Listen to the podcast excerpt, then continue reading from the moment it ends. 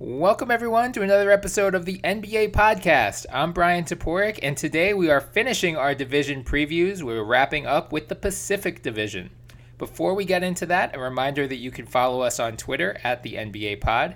In our bio, you can find our Twitter handles, so give us a follow as well. You can also find us on iTunes and wherever else podcasts are found. On iTunes, please subscribe, download, leave some five star reviews and we're now being hosted on Spreaker, so check them out on Twitter at Spreaker. Joining me today is not my very stable genius of a co host, Morten Jensen. He had family obligations, so instead, we have a very special guest, Gerald Bourguet, a writer and editor at The Step Back. Gerald, how's it going, man? Doing great, Bryan. How about you? I'm doing well. Did I totally butcher your last name, or was that good? No, you actually nailed it right on the yes. money. yes, there we go. Good stuff. Uh, Gerald, before we get underway, can you let our listeners know where they can find you on Twitter and where they can find your work?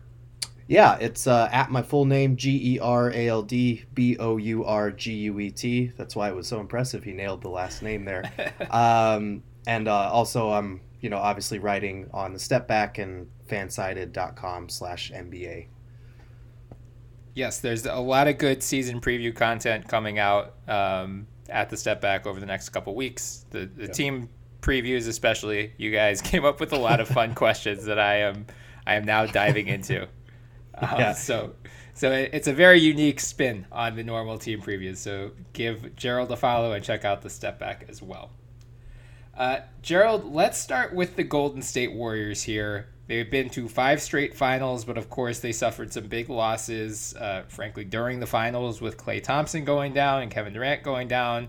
Then they lose Kevin Durant this summer, lose Shaun Livingston, Andre Iguodala. It's a totally new team. They did pick up D'Angelo Russell in the it was a double sign and trade um, with KD. So let's start with Russell.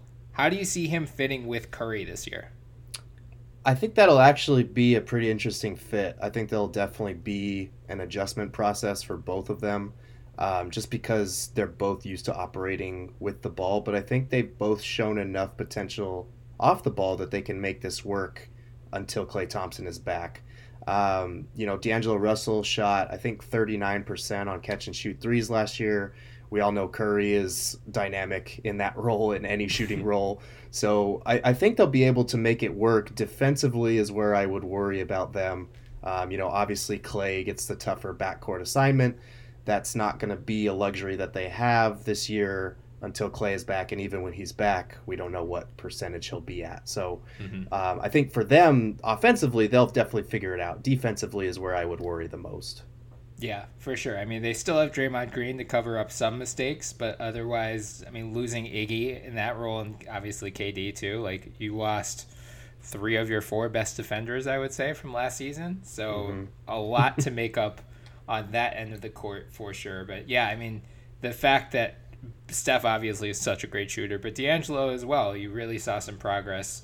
You know, he started off his NBA career slower than you would expect from three, but he's really picked it up these last few years. So I'm optimistic about the offensive fit. Do you think Russell is a long term piece for the Warriors, or do you think it was more just we need to get something for KD, and then when Klay comes back, we'll reevaluate this thing? Yeah, I, I think it was very much a short term plug in, and a very good one at that, because you know that that's a big contract that he has, but teams are still going to be interested in him when Klay is back. I, I think it's an insurance play on their part. It's to keep that window open to make sure that they stay within that playoff picture this year while they're recovering. But I just don't see how, when Klay comes back, if he is back at 100% moving forward, how they make room for you know that's a very expensive six man if that's the case right yeah it's hard to have three guards on max contracts so right I, i'm with you it feels like D'Angelo is going to be one of those guys. I don't know if he moves at this year's trade deadline. I guess it depends on where the Warriors are in the standings and how close Klay is to coming back. He's already kind of said he's not coming back before the All Star break. Mm-hmm. Um, but yeah, I mean, it, it, wouldn't surprise me if you know maybe next summer D'Angelo, especially given the weak free agent class, maybe teams are trying to line up trades as their primary method of improvement next summer because it's Anthony Davis and a whole bunch of mid 30 guys. Right. uh, Absolutely. The the Warriors also they picked up Willie Cauley Stein, which was a nice discount grab for them, but he has suffered an ankle injury that is going to sideline him throughout at least October. Um, how do you think that affects their front court rotation to start the year? I mean, I think it it has more of an impact than you know you would guess because at this point, Kevon Looney is he says he's healthy, but he's still maintaining. I think I read something about how he's still going through constant rehab because it's something that you have to keep an eye on and keep rehabbing. Um, so he'll he'll be their starting center, but behind him, like what do they have at center? Like I feel like they'd have to go at this point Draymond at center. Um, Omari can't. Omari Spellman can't really play center. I don't think as a backup on a team with playoff aspirations. Right. Um, I think they brought Marquese Chriss in for like a training camp invite. That's not gonna pan out, unfortunately. like, I, I, I, w- I like Marquese is a good kid at heart, and I feel bad for him, but I, I just don't think he's he's not he's not able to contribute to a winning basketball team at this point.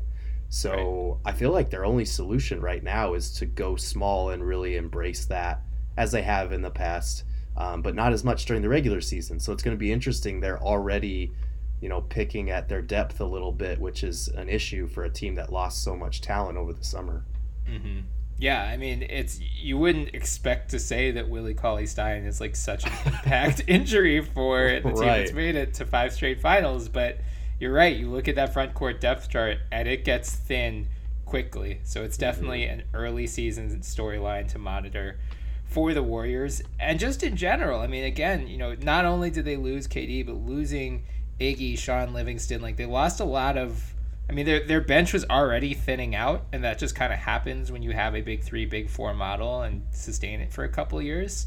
Mm-hmm. But now, you know, you're relying on a bunch of either guys you picked up over the summer when Cauley Stein comes back, Alec Burks, uh, Chriss if he pans out, I guess. But otherwise, it's like Alfonzo McKinnie and Jacob Evans, like guys who we just haven't seen that much out of. Who do you think in this supporting cast steps up this year?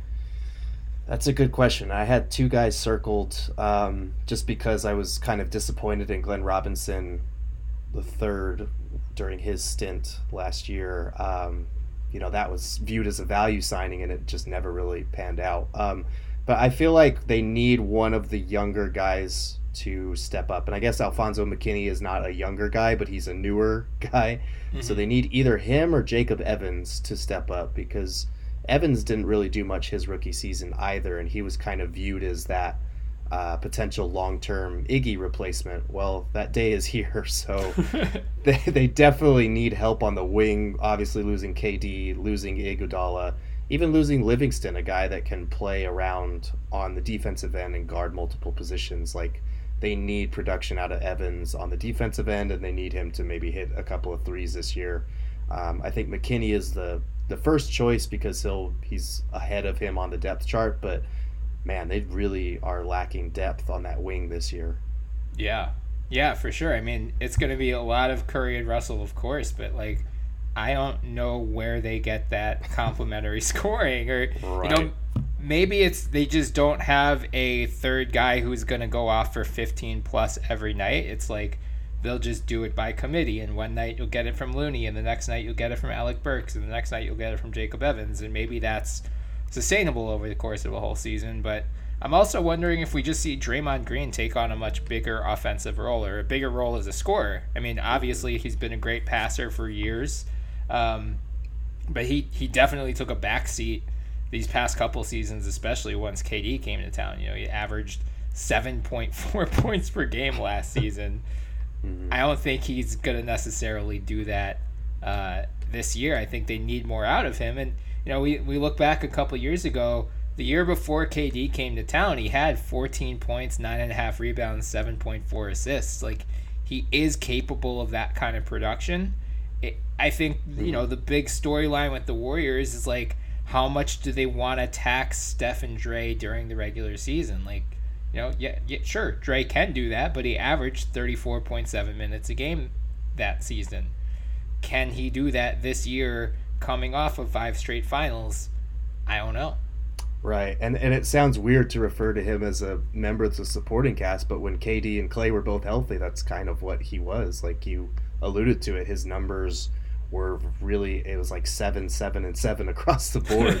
right. Like they're gonna need a lot more out of him in the playmaking department, in the rebounding department, defense, and scoring especially. Like that year that you were talking about, he shot almost thirty nine percent from three. So he was mm-hmm a capable floor spacer that year, and that's you look at his career stats. That's really the only year that he was above 33, 34 percent from three. They're going to need him to spread the floor, confidently make those shots, and uh, you're right. An uptick in minutes is coming for both him and Curry. So it's they're not going to have the luxury that they've had in the past few seasons of just breezing through the regular season. Right. Yeah. I mean, Dre even came out and said, you know, he toward the end of the year, he was like, "Yeah, I was out of shape the whole year." Like I went yeah. on in March. I went on a diet because it was like, okay, I just needed to get through the regular season, and now I actually have to start trying. So right. He presumably will come into training camp with a little in a little better bit better shape because he knows the opportunity that lies ahead of him, and he knows that the team's going to need more out of him. But you know, in general, like the Warriors, I think they're still fine, but I'm not 100% confident that they're going to make the playoffs this year. Like, I, I think they're definitely in that mix, but I wouldn't, you know, bet my entire life savings on them. Where do you stand on where they are in the new Western Conference hierarchy? Yeah, I mean, I, I, I look at the depth chart and it really concerns me both on the wing and in the front court behind Looney and Draymond but at the same time, I just like in my heart, I can't pick against a team that has Curry, Draymond, and D'Angelo Russell. Right. I, I don't know how they're gonna figure it out, but I feel like there's too much talent, and you know, Steve Kerr, for all of the criticizing that we do about his coaching in the playoffs, he's still a very good coach, and especially for the regular season, like this is another Spurs like team that just will churn out wins mm-hmm. in the mm-hmm. regular season. So I'm not, I don't have the clear picture on how they're going to do it, but I, I feel like there's still a, a, not a lock, but they're going to make the playoffs, I feel like. Yeah, I think it's fair to say they have the inside track on one of those last few spots, but it, you know, as we alluded to, the depth chart is very, very top heavy, even more so than it has been in past years. So, one mm-hmm. injury to Curry, Russell, or Green, and this thing goes bottom up pretty quickly, I think. Yep, I would agree with that. Yeah, but I, I am excited to see Steph back just fully unleashed again. Like yes. he could have just a monster, monster season, which would yes. be should, should be fun. I actually wrote about him recently at the Basketball Writers because uh, I broke down like the MVP race in general and like who could stop Giannis from repeating. And you guys can check that out bballwriters.com. Use the promo code the NBA Pod for ten percent off your daily, monthly, or annual subscription. And Steph, it's like to me, it's like Steph and Nikola Jokic are the two guys. They're they're the, the only two guys that are really standing in the way of Giannis repeating his MVP because mm. they're gonna need Steph to do, you know, like a thirty point per game average if they're going to win forty five plus games. So I'm very mm. excited to see fully unleash Steph again after a couple of years of, you know, having to mm. toe the line with KD a little bit. Right. I mean, that's like we only got to see it in flashes whenever KD was out, and it was always a joy to watch. So it's gonna be, it's gonna be fun to see Steph against the world, especially now that he's a few years older and just fully unleashed again. It's gonna be great.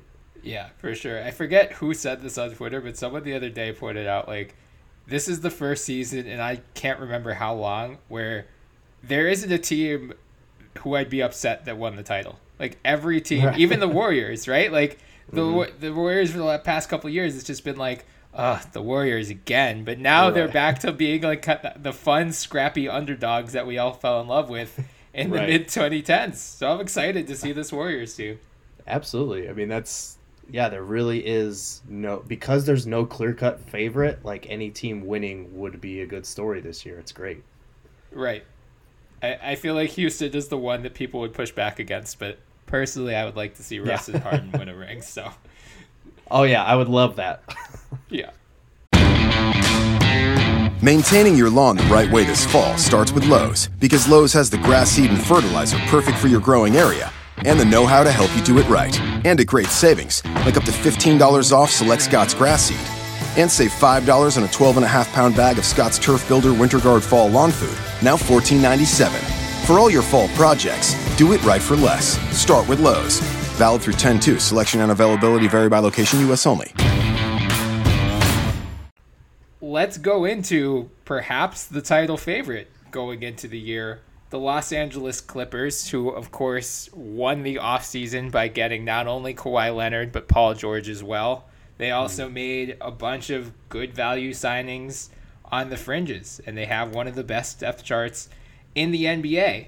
Mm. We don't know what they're going to look like. So, Gerald, who would you start next to Kawhi and Paul George. Once you know Paul George is going to miss the start of the year, he's come out and said he's still recovering from the shoulder surgery he had. Sounds like he's not going to be back until November. But once Kawhi and George are back, who are you putting in the starting lineup next to those guys?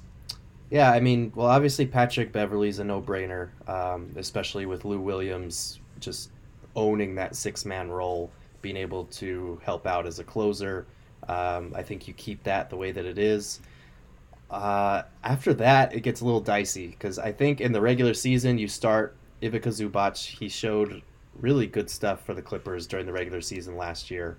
Um, I think in the playoffs is where you'll run into problems with his defense and rim protection. But for the regular season, they have more than enough defense between Beverley, Kawhi, and Paul George to make up for that. Um, at the power forward spot, that's uh, that's a little bit trickier. I kind of lean towards JaMychal Green, and I wonder if you can play him as a small ball five during the playoffs to make up for Zubac's deficiencies on that end. Um, but you know, at the same time, I kind of feel like like Landry Shamet should mm-hmm. also be in there somewhere. so right.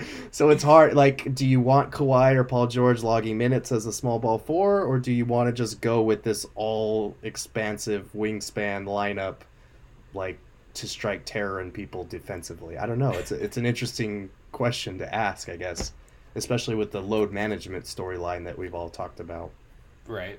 Yeah, I mean that might be the ultimate answer is that we might not see Kawhi and Paul George play that many games together during the regular season. So maybe it's a non-issue for Doc Rivers, but yeah, I mean, I agree with you. Lou Williams has to stay in the second unit. You can't break up him and Trez Harrell. Uh, mm-hmm. and Pat, Bet, like the the defensive potential of Beverley Leonard and George is just so outrageous. Like it might not matter who you have starting at center because you're not going to be able to get within 15 feet of the basket. Right. We're gonna um, see a um, bunch of teams just resort to old school post ups just to try and score on Ivica Zubac. Like that. That might be the only thing you can do against this Clippers team. Like you can't put the ball on the floor because no. you have Leonard on one end and Paul George on the other. It's like you're, you're they're just gonna if they don't lead the league in transition opportunities, I'm gonna be shocked. But oh, yeah. Yeah, I mean, I I would like to see Shamet selfishly, just because I love Shamet and I mm-hmm. still wish he was a Sixer. Um, I, I think you do having that spacing element that he provides is only going to further stretch the floor, and it would be a nice compliment. But Doc Rivers has a lot of options to play around with, clearly. Yeah, I mean, personally, for the regular season, I was assuming that Paul George and Kawhi aren't taking, you know, every other night off, like switching roles every night, like star right. small forward for the night.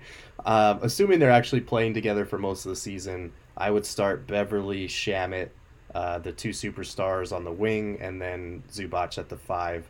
And then you've got you've got like Maurice Harkless, JaMychal Green, all these Rodney McGruder, like all mm-hmm. Lou Will, Montrez, like all these guys coming off the bench. That is that's going to be hard to beat, even with a couple of guys like you know, Shamet's kind of a defensive liability at this point, but like you said, the shooting he provides, the spacing, they don't need that much defense from that two spot if they have him out there. Like they're they're pretty much set in that regard. So right. Yeah, yeah, I, for sure. They'll they'll just hide Shamet on the worst offensive player and say, you know, you you have three elite defenders. Otherwise, I think their perimeter defense is something I'm definitely not concerned about this year.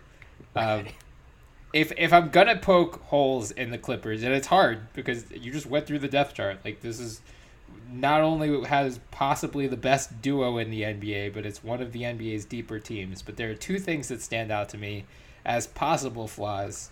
One is passing, because mm. Beverley, Leonard, and George can all pass, and Lou Williams can pass too, but none of them are elite passers by any means. And you saw it in the playoffs, especially the Sixers in that Raptors series, really tried to force Leonard to be a passer, which worked to some extent, at least compared to you know you couldn't really stop the guy, but mm. that did at least if you send a double at him, he it did have to give the ball away, and maybe it'll be a non-issue because he has Paul George next to him this time.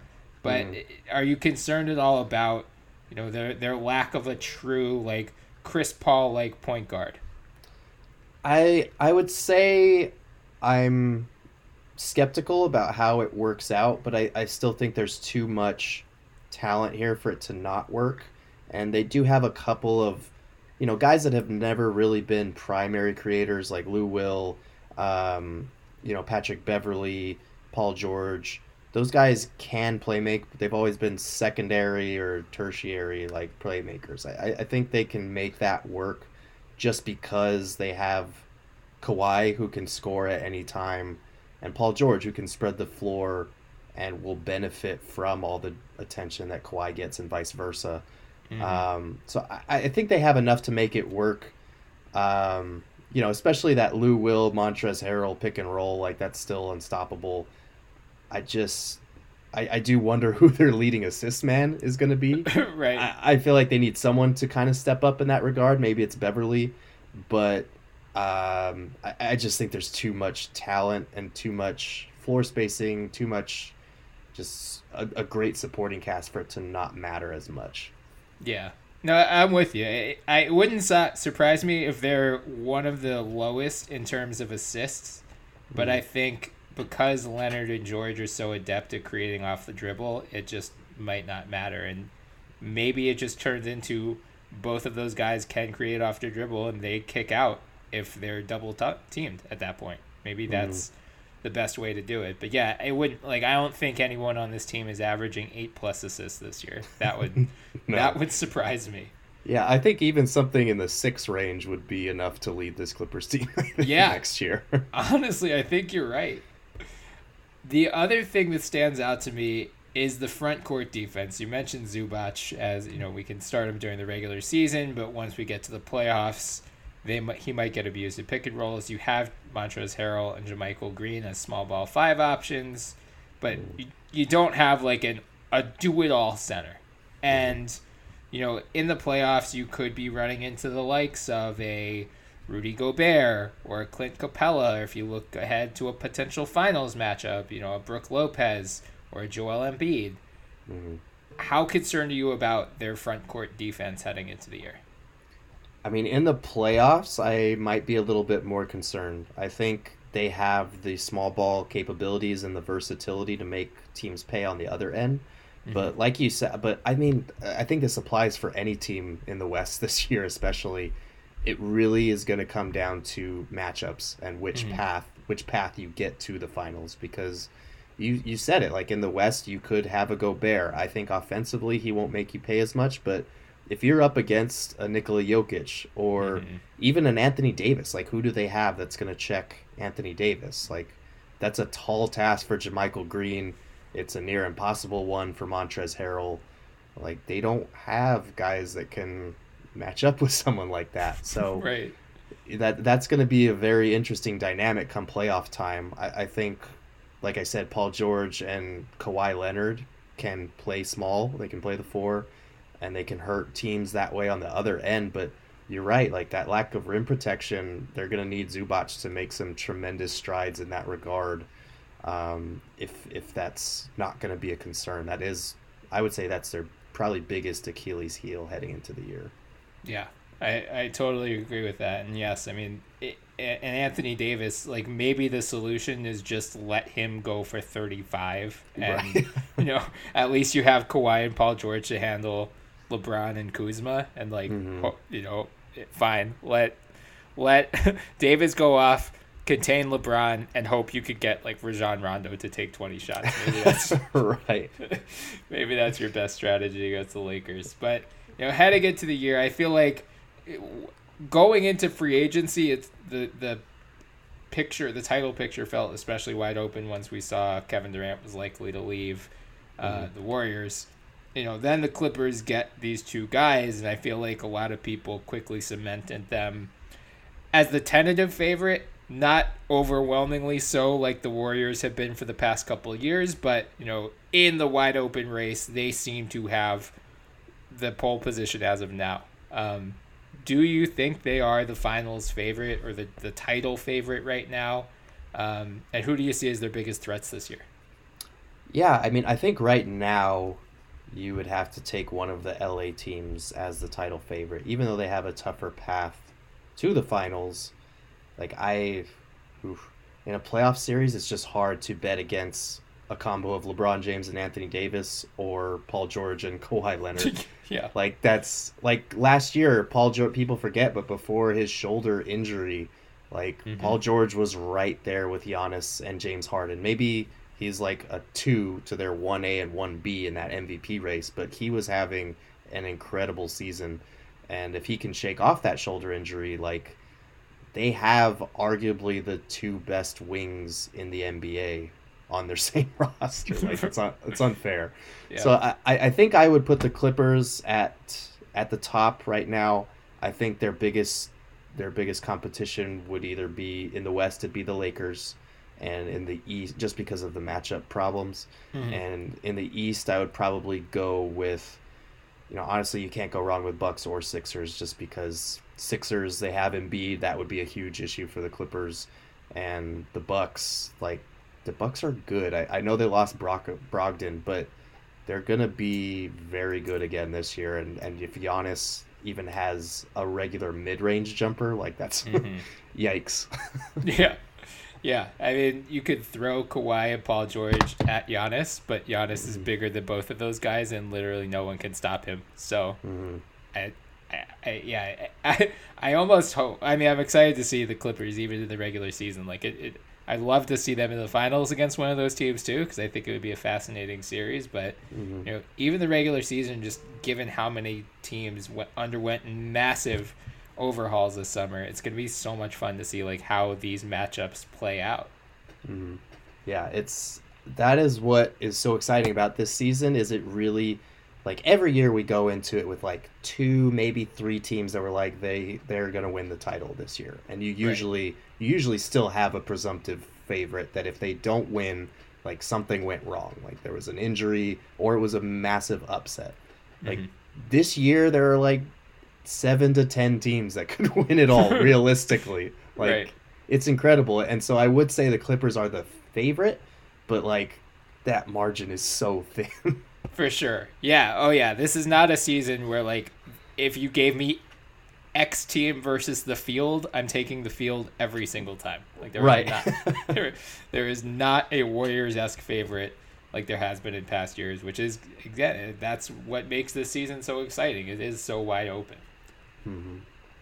Let's go into the Lakers now. So we'll stay in LA. And obviously, the big storyline with them is they got Anthony Davis after. Their failed attempts at the trade deadline destroyed their team chemistry. Uh, mm. They ended up shipping out a bunch of draft picks Lonzo Ball, Brandon Ingram, Josh Hart, get LeBron his sidekick.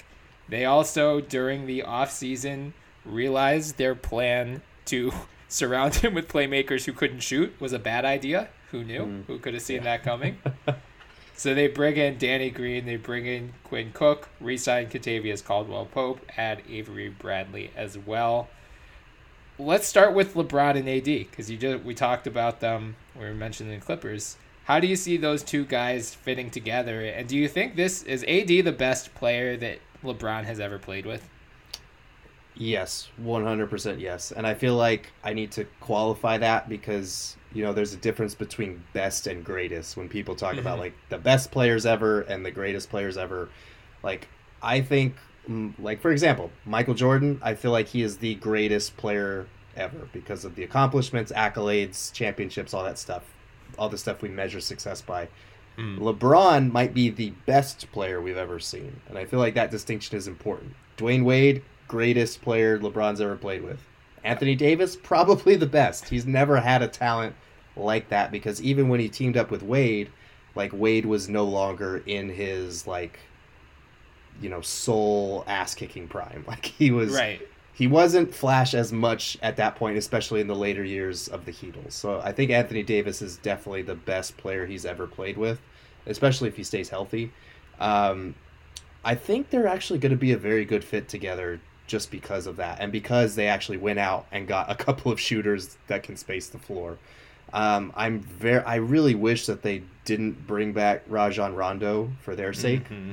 I don't understand what the point of Rondo is unless he's a unless he's a backup point guard, and even then, he, he's just too domineering of the ball on a team that already has its lead playmaker, and it's like rim rolling big guy that's just going to wreak mm-hmm. havoc inside.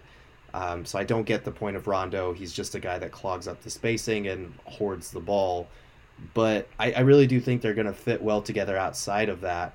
Um, LeBron's never had a pick and roll partner of that caliber. He had a pick and pop guy with Chris Bosh, but Anthony Davis can kind of do that, not as much from three, but like he's he's gonna ease the load so much on LeBron, help him save his gears, and hopefully, like he said, push him on the defensive end because LeBron yeah. LeBron honestly needs that at this stage. Like we can talk about how injuries derailed their season last year, but it was bound to fall apart no matter what if that was the defensive level he was going to play at all season. Like it was, right. it was going to collapse in on itself. So if he holds him accountable, which will be a very interesting dynamic if he does, like that, that's could be fascinating. And I feel like for all the talk about how Anthony Davis needs to play center, he's still a damn good power forward. So. Mm-hmm I, I feel like come playoff time they'll switch him over to where he truly shines at the five, and at that point, like good luck stopping a LeBron James, Anthony Davis pick and roll with two or three shooters around them. Yeah, for real, for real. And, and, I'm glad you brought up Rondo because I know he's been a sore spot among a lot of Lakers Twitter as well. Uh, yeah. They share your same opinions about how he fits best with this team, and why they even brought him back in the first place. Right. so, what would your ideal Lakers five man lineup be? Oh man, that's a good question because I because you know they're probably going to start Rondo and clog everything up. They're probably they're going to start a a nominal center next to Anthony Davis for some stupid reason. yeah. They're good. Yep. Like that's two of their five spots that are already cramped by spacing and Anthony Davis like he shoots threes now. He's adding it, but he's still it's not there yet. Right. So uh, my ideal lineup would be you give in to the role that LeBron has played his whole year. LeBron yes. is your de facto point guard. You have Kyle Kuzma out there, you have Anthony Davis out there, you have Danny Green out there and maybe you have Avery Bradley out there. Like that is a very good floor spacing and defensive lineup that's hard to score on. I, I think that is their go-to lineup come playoff time, especially mm-hmm. if Avery Bradley proves like last year with the Clippers was not what I am now. right. Uh, but I, I feel like that would be that is a really tough lineup to stop, and it's one even the Clippers would have problems with. I feel like. Mm-hmm. Um, just that versatility, that shooting, that defense, like that that's my go-to lineup for them. Yep, I hundred percent agree. That's the exact same lineup I would yeah. go with as well. No, I, I, I think you're right. And Avery Bradley, for what it's worth, has been drawing rave reviews in training camp so far. I know it's yes, yes. I know it's very early, and the Lakers hype machine is out. Like Dave McMenamin the other day had that story that was like the starters dominated the second unit so much that they rested LeBron, and it's like, well, I hope so. Right. Yeah. It's like, wow, they beat Talen Horton Tucker and the ghost of Demarcus Cousins by forty. That's cool. Right. Yeah. Oh, the third Antetokounmpo brother couldn't stop right. LeBron James. I'm shocked, but but yeah, I mean, like Brett, I'm completely on board with you as LeBron should be the point guard, and Ron, like that's perfect. Send Rondo into the second unit. He could be your backup guard. Because like, right. who are you relying on right now? Quinn Cook or Avery Bradley is your backup point guard. Right, if, and I mean, like that would be that would make for a dynamic second unit too if they had Rondo out there, Dwight Howard, Like that could be a fun. They could Rondo could give life to Dwight Howard and vice versa at the mm-hmm. most random stages of their careers. it, it could happen, and then like they have they could have shooting. They have Troy Daniels. They have Jared Dudley off the bench. Quinn Cook. Like they would have depth. They would have and KCP too. Like they yep. would have accompanying talent. I just don't get why they're going to wind up with Rajon Rondo as a starting point guard on opening night. It kills yeah. me. yeah, it's going to be infuriating, but you can only hope Frank Vogel comes to his senses at some point. I mean, the one silver lining is that he values defense. So if Bradley really is as tenacious defensively as he used to be, that will hopefully give him the edge at some point over Rondo. Mm. But yeah, I mean, you just you really do just want them like you would think that you would just look at the Sixers with Ben Simmons as the actual like nominal point guard and just be like, you know what, LeBron, if you want to do it, like you're gonna play this role either way. So what's the point in having a nominal point guard next to you? It, right. It's just it's just stupid. No purpose. Rondo does not do anything for LeBron James because he doesn't like to play off the ball, and he, I mean, he probably probably be a good catch and shoot guy, but like that just does. That's not what he does. It's not how right. he operates. Never has been and it's not going to change this year with less floor spacing around. right, right, exactly. You mentioned Dwight Howard, who is the other, of course, the big story with the Lakers because DeMarcus Cousins unfortunately suffered the torn ACL. So they bring in Howard for round two after his disastrous one year stint back in 2012 2013. Mm. Do you think this one goes any better than last time? Do you buy into like this is the sixth straight year of he's going to reinvent himself? All right. I think I think he can if they reinvent their starting lineup first because we've we've talked about this, but let's say that Rondo is starting at point guard and obviously LeBron is starting, obviously Davis is starting. They want to play a regular 5 next to Anthony Davis, so that means Dwight Howard is the guy. So the other starter is probably Danny Green. That would make the most sense. Mm-hmm. Um, what like? That means you have Rondo, Dwight Howard, and Anthony Davis, all of whom cannot shoot the three ball. with LeBron James coming off a bad year shooting the three, you have one certified reliable shooter in your starting lineup. That is not putting Dwight Howard in a place to redeem himself. That's not putting the Lakers in a position to succeed. Like uh, full disclosure, I hate the Lakers, yeah. but but like watching that mismanagement of talent is going to drive me nuts because like Dwight Howard could be good if they put him in a bench role and if they let him and Rajon Rondo run pick and rolls and just like let the big man feed in that way in his own mm-hmm. specific bench role. But like putting him in the starting five next to Anthony Davis, I don't. The only benefit to that is because Anthony Davis says he likes to play power forward and to save him wear and tear. Like that is the only possible benefit. It's not going to allow Dwight Howard to reinvent himself, and it's just not good for the team overall. So I feel like he can, but I feel like it's going to take that come to Jesus moment. Like mm-hmm. this is not working out. The starting lineup, we, we have to change things. Right. Right, yeah, I, am totally with you, and it, you know, I get that Anthony Davis does not want to play center and wants to save the wear and tear for the playoffs. That's cool. You also had JaVale McGee, who has proven right. that he's willing to take the role that Dwight Howard always says he is, and then yes. immediately starts demanding post ups. Like, if you have LeBron and Anthony Davis, who are going to be two very, very high usage players, regardless of who you start, you know, Danny Green's just going to be a catch and shoot guy. That's great. That's a perfect fit next to those two regardless of who you start at point guard, you should want a low usage center who's not demanding touches, who's only there just to play defense, block shots, grab rebounds, get some offensive putbacks. That's McGee. And then you can have Dwight Howard coming off the bench with, as you said, if mm-hmm. Rondo and Howard come off the bench with KCP, with Quinn Cook, with, you know, they have a bunch of shooters with Jared Dudley, that's almost like the old, like, you know, late 20, 2000s, early 2010s magic where I know Rondo's not a, a great three point shooter, but a pick and roll player with him, with three shooters around him, that's the way to maximize him as well. And yeah. that will give him the opportunity. Like you, he can be that that anchor on the second unit. That you know, if he's insistent on, you know, he says he's willing to just play defense and black shots and grab rebounds, but like We all know he's going to want to score at some point. that would give him the opportunity to be that offensive anchor in the second unit, give them some scoring punch off the bench. Like this, the Lakers, I feel like you're right. They're they're a puzzle, and it's very easy to see the correct orientation of these pieces. But you right. can just already anticipate it's not going to end up that way until like maybe 40 or 50 games into the season, if not longer. No, and and you brought up a good point about McGee is that I should qualify like they could very well start McGee, and I think that's what they'll end up going to, just because, like we've talked about, Dwight Howard in the starting five does not maximize his role or the role of the guys around him. But like it, it feels like they're gonna start off with Dwight Howard. It just feels mm-hmm. like he's a, and he has a lot left in the tank. Like you look at his numbers, like before the Wizards' injury stunted season.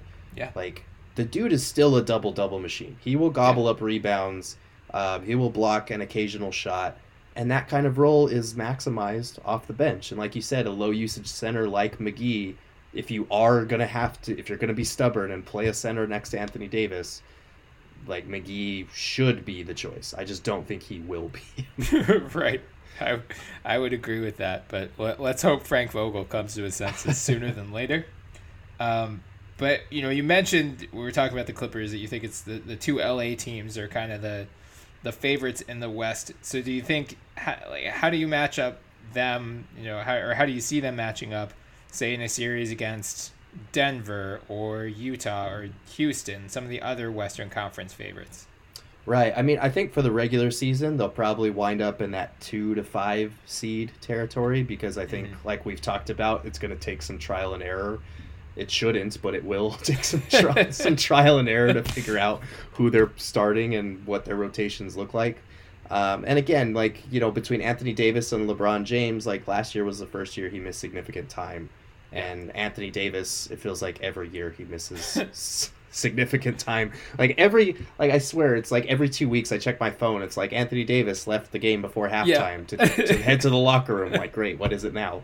Right. So I feel like there's going to be wear and tear, and there's going to be load management because of what we saw with Kawhi last year. Um, but I think in the playoffs is when they will truly shine. I think that's when they will cut, you know, the Dwight Howards and the Lance Stephensons from the rotation and start to just go with that that really stellar lineup that we were talking about at the beginning. Those mm-hmm. kind of lineups that maximize their talent and play to the matchups. Um, you know, I, I just think, I think come the final stretch of the regular season, it's going to be interesting to see how they manage their seeding because mm. I'm assuming there's going to be a lot of teams neck and neck in that region. And, you know, I, I think the Clippers are going to win a lot of games. I think the Nuggets are going to churn out wins. And I think the Rockets, like you look at James Harden and Russell Westbrook, those guys are just maniacs during the regular yeah. season. Like they're it doesn't make sense that that pairing, but they're gonna make it work during the regular season and win like fifty five games or so. Oh, for sure. Yeah. So I, I think in the playoffs is where this Lakers team will truly shine. We've seen it before with LeBron carrying lesser teams in the playoffs. You get him to the playoffs, you keep him healthy, you throw in an Anthony Davis, like they're going to be a brutal matchup for anybody. Yeah.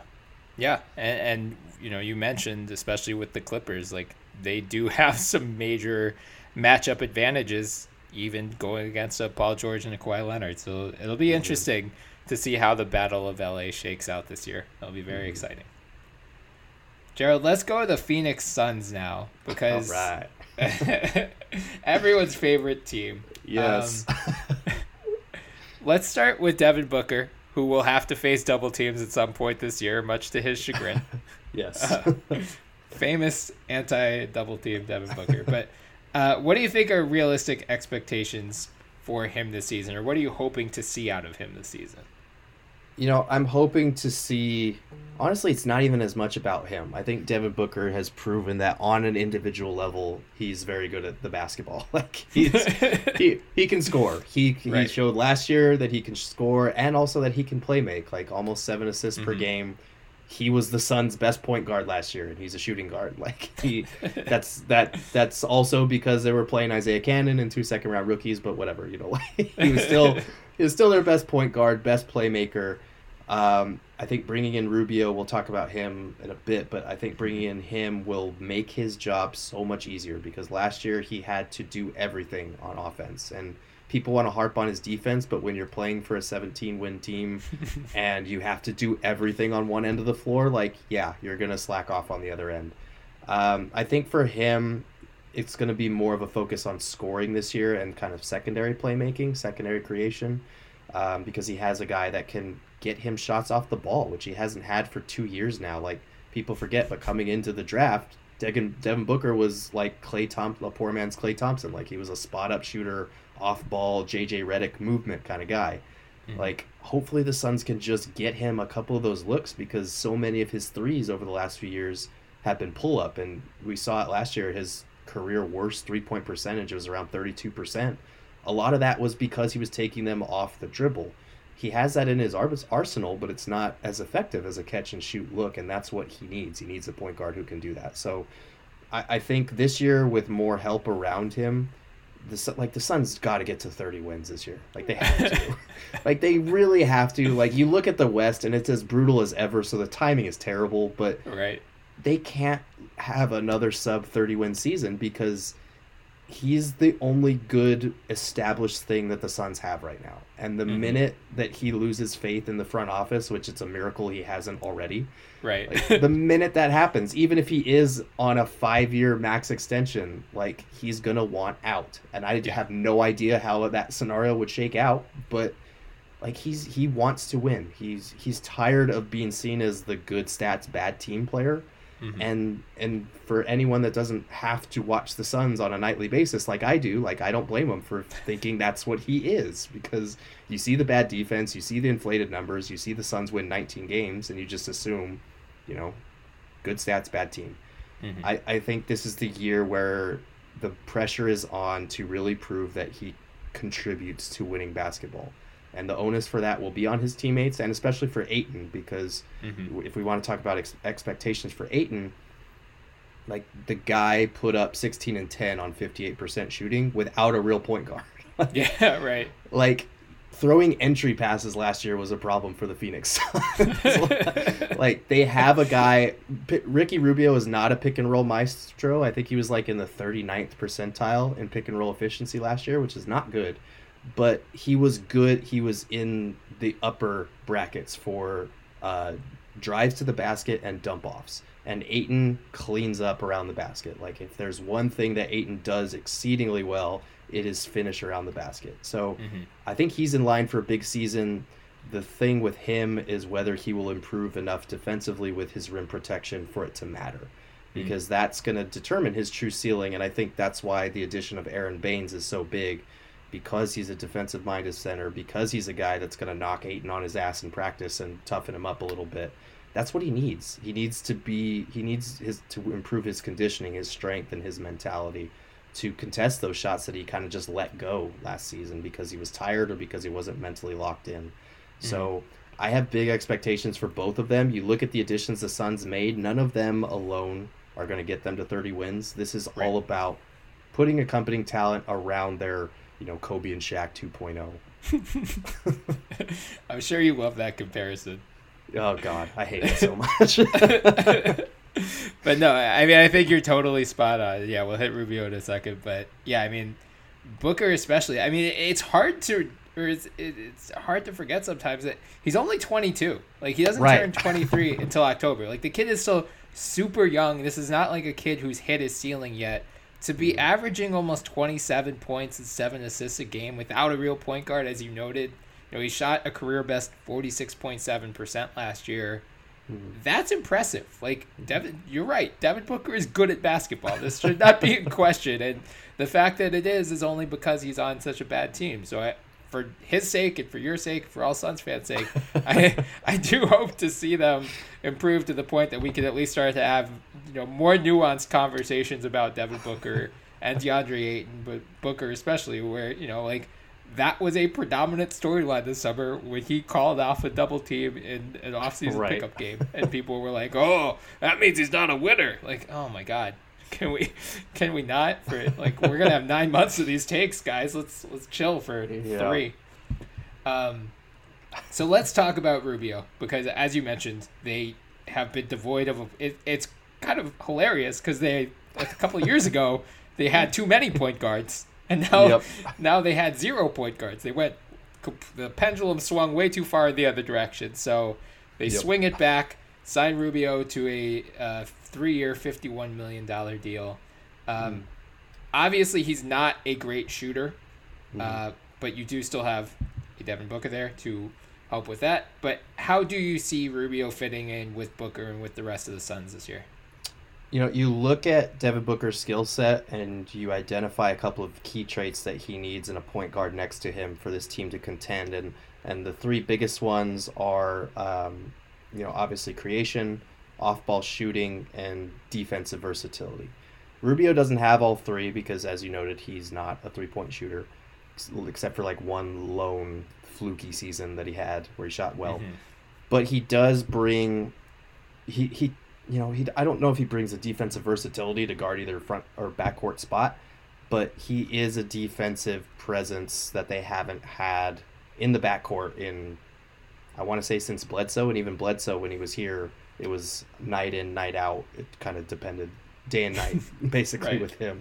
Right. So I think he brings that. He definitely takes pressure off Booker to do everything to both score and play make, which you know James Jones even said was unfair to ask of him last year. Mm. Um, he even admitted like they did not put their players in the best position to succeed.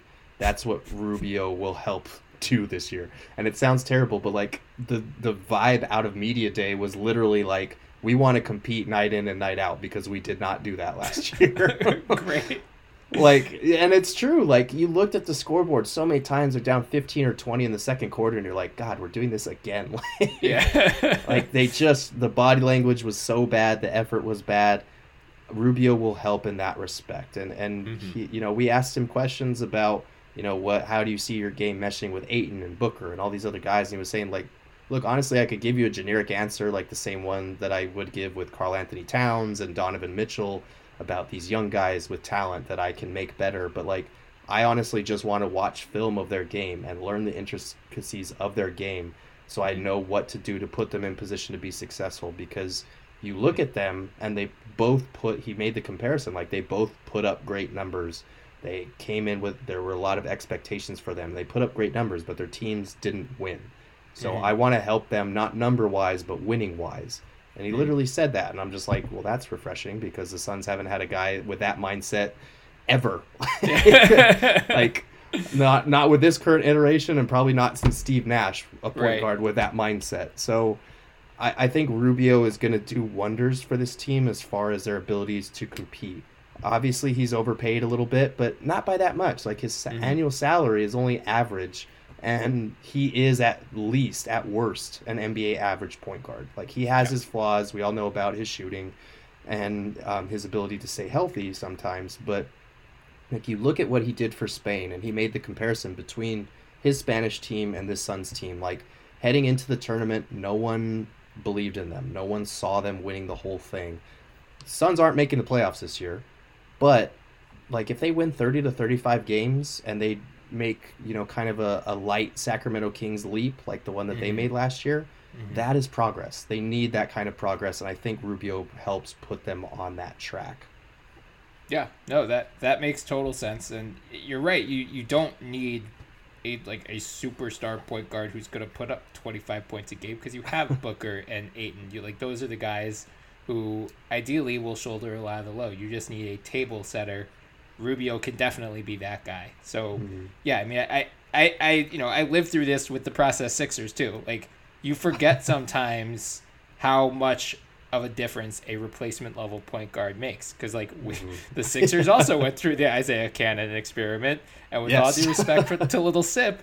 Like he's not an NBA caliber starting point guard. Like if no. you're relying on him, and you know especially the Sixers too with the the bigs. Like they had Noel and Embiid was out for those first couple of years. So Okafor, if you don't have mm someone to set the table for them, they can't succeed. Like it, it, it is shocking that DeAndre Ayton put up a 16 and 10 without a point guard last year. Like it's exciting to think of what he right. could do with and a guy I, like think, Ricky Rubio. I think Rube Yeah, and I mean like Rubio's experience with FIBA this summer, his experience on winning teams. Like you talk to the guy, and I know on media day everyone's optimistic and everyone like everyone's zero and zero. Everyone can make the playoffs, but like talking to him, his goal wasn't.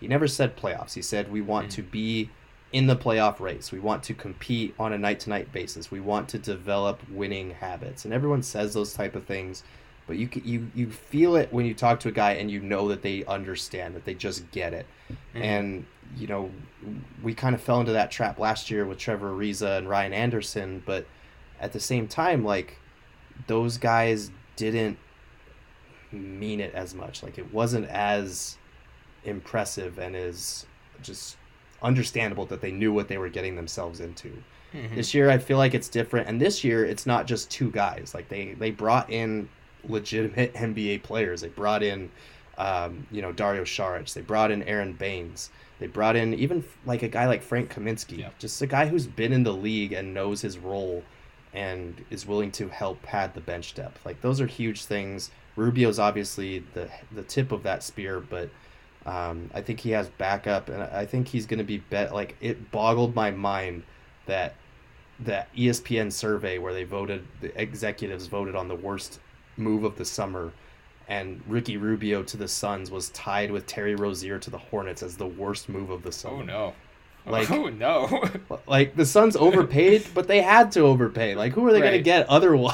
so right. At I, least Ricky Rubio's good.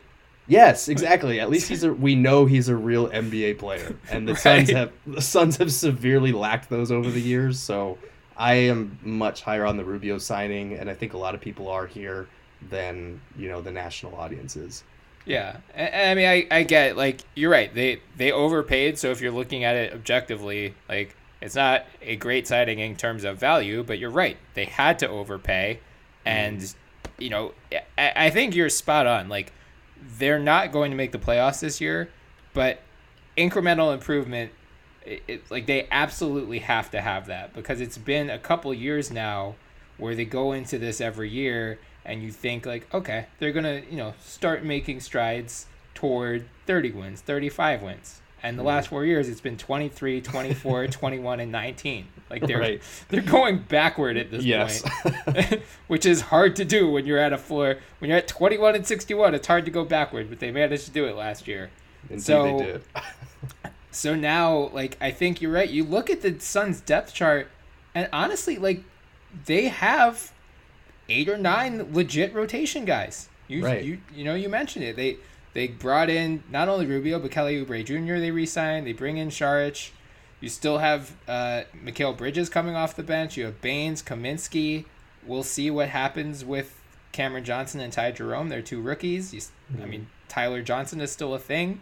Mm-hmm. Like, that's that is at least in theory a credible nine to ten man rotation.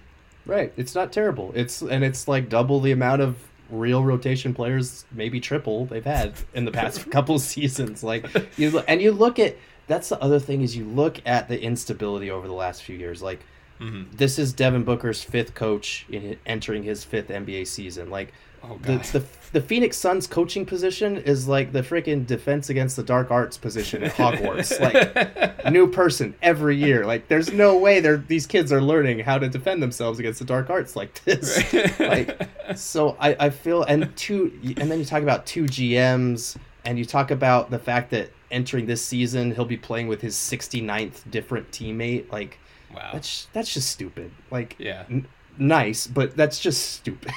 like, I I just I I really hope that this season is different, not just for my sanity having to watch terrible basketball, but because if it's not different this season, like I don't know how you fix it. Like right. I don't know what you can do. Like you can't blow it up again because all your best players are young guys. Like so yeah. what do you do? I don't know. I, I I think that Rubio will help change that. I think that a lot of these legitimate NBA players that they have now will help change that. But it's tough when you bring in that many new guys and have a new head coach and have these young guys who still need to develop habits. So it's going to be very interesting how Monty Williams handles the whole situation. Yeah. So before we move on from the Suns, what are your early impressions of uh, Monty and the job he's doing so far? Yeah, I, Yeah, I mean Monty. I'm very impressed with Monty. I, I feel like Igor Kokoskov didn't get a fair shake, but I feel like at the same time he had also lost his team a little bit. Like you could mm. just tell there were nights the body language was bad. Um, I, I think there was a little bit of a I don't want to say a language barrier, but he just they just didn't connect with their coach the way that I feel like they will with Monty because you know he's everyone knows he's well respected, mm. very well liked around the league. Like he is a players coach, but he's also strict enough to be a real coach. Like when you hear players coach, you think of like a guy that's just cool with the guys and is like can speak to them on their la- level. I don't see that as the type of player coach that Monty is. I think he's still maintains that distance, maintains that authority, and I think he's going to demand more out of guys like Booker and Ayton who were just kind of used to doing their thing and, and getting away with a lot of things. Mm-hmm. Um, and, and, you know, you hear him speak kind of like Rubio. He's very eloquent. He knows what he's talking about, and you hear him speak, and you're like, this guy gets it. Like, I, I don't know what pace the Suns will play at. I don't know what their defense is going to look like. I don't know what their offense is going to look like, but I do know that he has said, like, he learned this from Pop that if your systems are stifling your talent, your systems need to change. Like, you need to mm. develop your system for your players. So I think he's going to let Rubio and, and Booker kind of figure things out in the backcourt. I think he's going to let this team operate with spacing and Ayton in the middle. And I think it's going to be I think it's going to lead to. I'm I'm hoping for something in the 30 to 32 win range, just so they take any steps forward. Which, which you know they they won games in the teens last year, so that would right. still be a, a very big leap for them.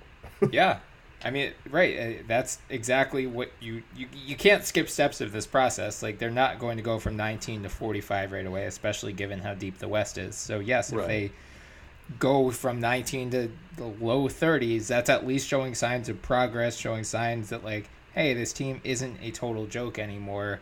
You know, mm-hmm. I I still don't think they're going to be a free agent destination next summer, but mm-hmm. frankly, the free agent class sucks next summer, so that might not right. be such a bad thing. but right. you know, just reestablishing credibility among players and like, you know, at a certain point, you have to just like start from the bottom and start working your way up. So, right. Prayers up to the Suns this year. All I can say. Just stop drilling through rock bottom. That's all I ask. Right, right, right. Well, you know, you mentioned the Sacramento Kings as the mm-hmm. example for the Phoenix Suns to emulate. So let's end on them because they were in a very similar boat to the Suns for a lot of years. You know, they were just kind of mired in purgatory. They lose DeMarcus Cousins and you know, they were in that like 20s to mid 30s win range for a decade, basically. And then yeah. last season, all of a sudden they take off. De'Aaron Fox, the sophomore point guard, has a breakout season. Buddy Hield sets new career highs. They go to 39 and 43. They were not far off from a playoff spot. Mm-hmm. So let's start with De'Aaron Fox. Um, what do you think is in store for him given the leap he made from year one to year two? What do you expect out of him now heading into his third season? You know, I'm actually pretty excited about him and the Kings. A lot of people are kind of like, I feel like they're being slept on a little bit with the progress they made last season. Like it seems like no one's really projecting them in that playoff race. And obviously the West got better, but I think De'Aaron Fox, I think he's going to make another leap this season, honestly. Like I would be I'd be kind of surprised if his production tapered off, even with all the guys that he has around him, all the scorers um, that need to be fed. Um, De'Aaron Fox, man, for Suns fans, he's another one that got away. I swear, like we, like the like two of the Kings' oh, three yeah. best players are because the Suns messed up. Like they took Josh Jackson over De'Aaron Fox. They traded Bogdan Bogdanovich to the Kings in the Marquese Chriss trade. Like, God. Anyway, yeah. sorry. Don't want to get off topic. But yeah, De'Aaron Fox is. I was very impressed with the leaps that he made last season. I was very. I was kind of low on him after his rookie year. Um, you know, he had a couple of game winners, but other than that, like he was. It was a very underwhelming rookie campaign, and then he just grew in like mm-hmm. every area where he needed to grow grow in his second season. Um, so I, I think he's going to have another very good season where he kind of establishes himself. I thought he was a borderline all star last year. I mm-hmm. don't know if he makes that leap this year, but just because of the freaking talent in the West. But um, yeah, I, I think he has a big year in store this season. Yeah, I'm right with you. I mean, before he pulled out of Team USA camp, he was drawing rave reviews. It sounded like everyone is just.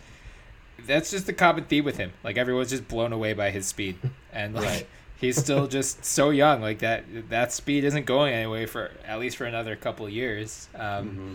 The strides he made as a three point shooter too last season. You know, he went from thirty point seven percent as a rookie to thirty seven point one percent as a sophomore somewhat low volume, but I mean he did take 232 threes last year, so mm-hmm. you know that that's yeah, it's a relatively small sample size. He's not going to turn into Steph Curry overnight, but you know, mm-hmm. for a guy whose big knock coming out of college was his jump shot, if he can keep hitting in the high 30s, the mid to high 30s, like you know, that's that's pretty good. That's that's, that's what yeah. you want to see out of your young guys. So yeah, I'm I am likewise excited to see what he has in store this year, and his backcourt partner in crime, Buddy Hield, uh, mm-hmm. also had a career year last year.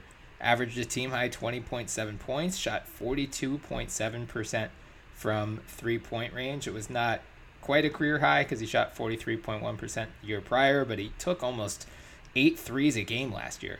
So mm-hmm.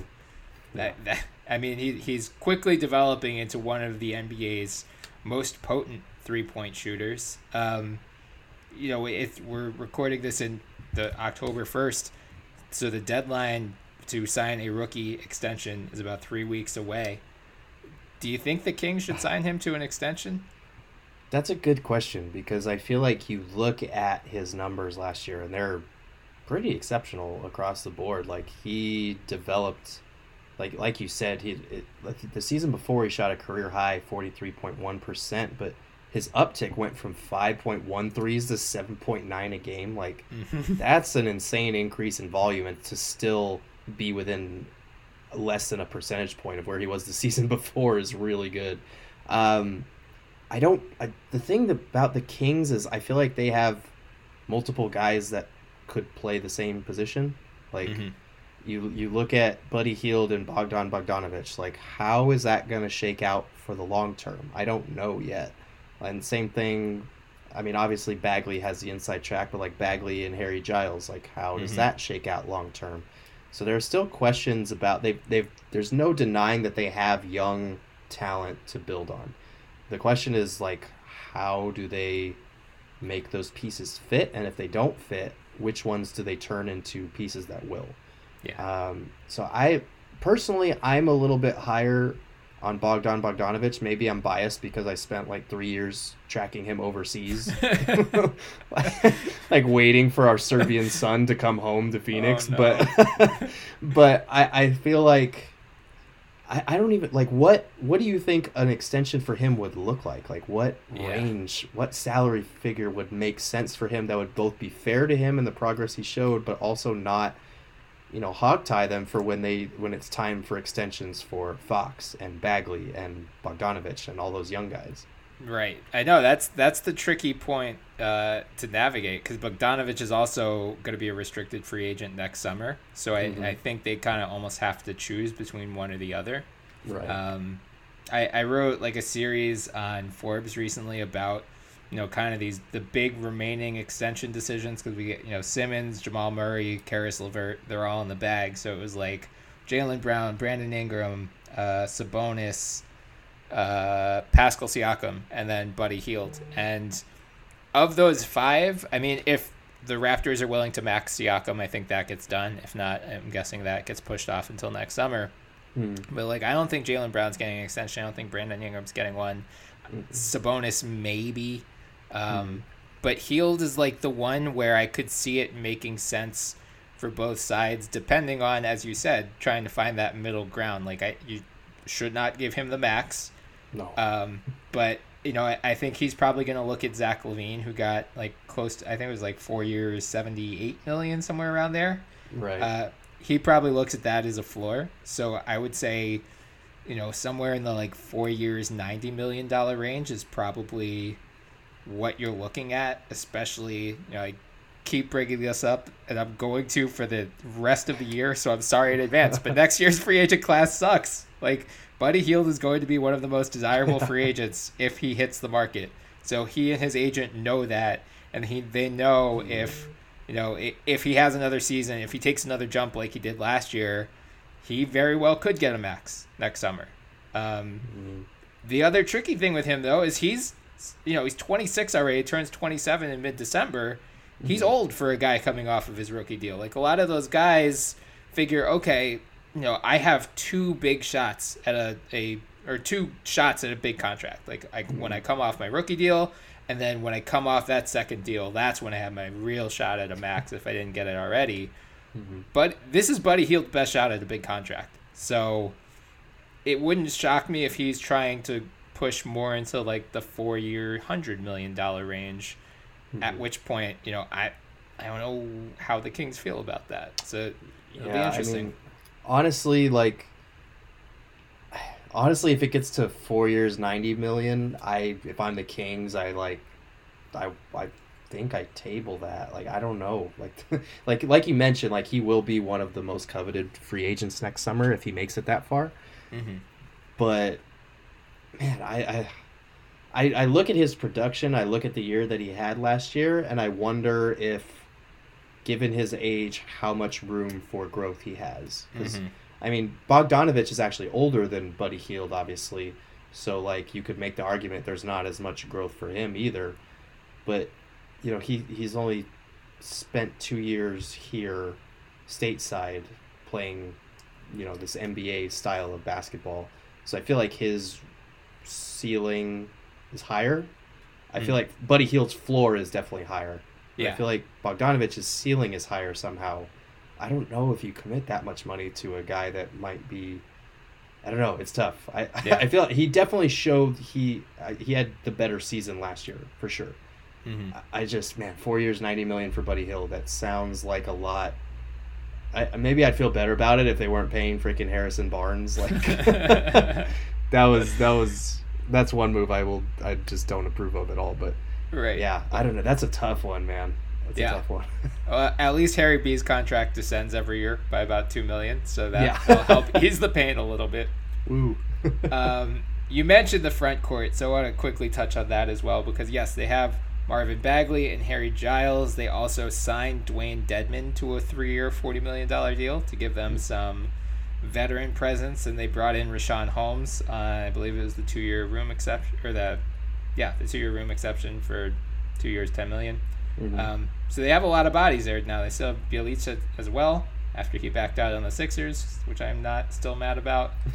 um, how do you see that front court shaking out? That's a really good question because I feel like Dewayne Dedmon is kind of underrated in this discussion. Yes. I feel like he's a very good defensive and floor spacing five, and that's yeah. what the Kings need, especially like playing him next to Bjelica. That would be some pretty optimal spacing. Like, good luck stopping De'Aaron Fox driving to the basket if he's got Buddy Hield, Bogdanovich, Bjelica, Dedmon around him. Like, mm-hmm you can't leave any of those guys. Um, but you know, then you you you remember they still have Bagley and they still have Giles. I mean, Bagley spent a considerable amount of time coming off the bench, and Giles, his production and role was kind of all over the place last year.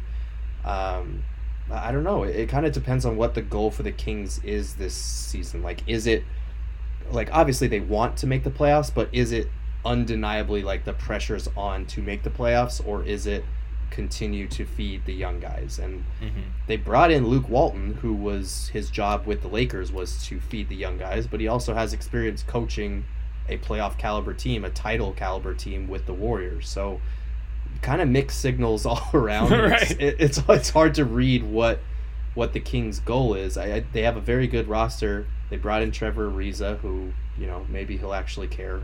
Um, he didn't have much reason to care with the Suns or with the Wizards last year, right. but maybe he'll care on a more competitive team. They still have Harrison Barnes. Like they have established NBA players, they have young talent that's established. Um, it's just hard to see like where how that front court shakes. Like you're look, I'm looking on ESPN right now, and Richaun Holmes is listed as a small forward for some Yeah. reason. Yeah. like, was their front court so crowded they had to like bump guys down positions, or what's going on? It's it's I don't know how it shakes out. I think you start Bailey's at the four for his floor spacing, and because he had a good season last year, I think you consider starting Dedmon at the five, and if not mm-hmm. him, then I would almost go Bagley. But you know they like to play him at the four as well, so I, I don't know. Like it's tough. Yeah, no, and I think it's like much like with the Lakers trying to figure out their lineup. Eh, with the Kings, it's not like they have puzzle pieces. No. You can see it how it all fits together. Like this one is legit. I don't know. Luke Walton, I think he's just gonna hopefully he'll just trot out a bunch of different lineups at the start of the year and just Yeah. see which pieces fit best with one another. Because you're right. I mean, with the Bjelica and Dedmon front court, like that is a ton of spacing for De'Aaron mm-hmm. Fox. And Dedmon was my favorite guy going into the summer because like every team's fan base was like, "Oh yeah, we'll sign Dedmon for like five million bucks." Right. He's like the perfect backup center, and it's like, okay, well, if everyone is thinking that, Yeah. he's probably gonna get a little bit more than five million. So like the Kings getting him for three or forty, I was just like, I'm vindicated, baby. I knew, Yeah. I knew someone was gonna do it. But you're right, he is. Yeah, I mean, like ideally, he is the perfect backup center, but he's just a good center in general. Like he's a mm-hmm. good modern day five. Um, and I really like his fit with this Kings roster. So you touched on it already, but what do you think the ceiling is for this team, and what do you think the goals should be, knowing that you know they've they've now missed the playoffs, I believe, for 13 straight years. They haven't made Yeah. it since 2005, 2006 yeah. new coach, so maybe he doesn't feel the immediate pressure, but you would have to assume they would like to break that horribly long streak. Um, but as you as you noted, they have a bunch Fox, Hield, Bagley in particular, Giles you can even throw in there, and even Harrison Barnes is still somewhat young. They have a bunch of young guys who, you know, maybe you just want to continue developing them. So how do you see this season shaking out for the Kings? I think I think if you look at the additions that they made, Ariza, Dedmon, like they're established NBA players, but there's not anyone that's going to throw off the trajectory of the focus being on the young players. Mhm. So I, I think they were brought in obviously to enhance that talent and to give them that extra bump from, you know, 39 wins to 45 range is probably what they should aim for. And I and I don't know if that's enough to make the playoffs in the West this season just because of the West. but I mean, I, their goal should definitely be playoffs. Yeah. Whether they make that goal, I don't know. Like I see them in the 40 41 win range territory just because like every team in the West got better or stayed the same this summer. so Right. like literally everyone except for like the Grizzlies and that's it. Like Yeah. I don't like every team got better or stayed the same. So I, I think if they improve on last season's 39 wins, that's still even if they don't make the playoffs and it's a bummer for the Kings and their longest active playoff drought. Like, I, st- I still feel that that would be success for them. For but sure. yeah, but yeah, you definitely aim for the playoffs though.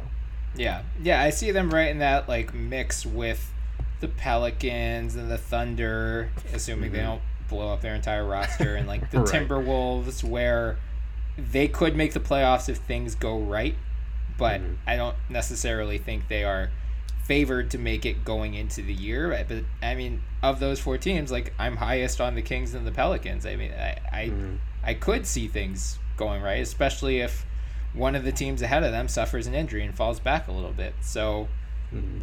it's like the first time that we've done this season preview in God knows how long where I said like genuinely bright future ahead for the Kings, but yeah. it feels like the Sacramento Kings have a bright future, which is how you know hell has frozen over. Right. Well, yeah, yeah, and you gotta again give those props to the Suns because they helped make it. You're welcome, Sacramento.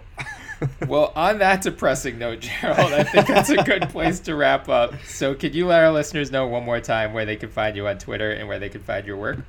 Sure thing. Uh, on Twitter, it's my full name at G E R A L D B O U R G U E T. And then on uh, my work, you can find it either through my Twitter account or uh, if you go to fansided.com and click on the NBA section, check out our work at the Step Back. We have a lot of good stuff rolling out.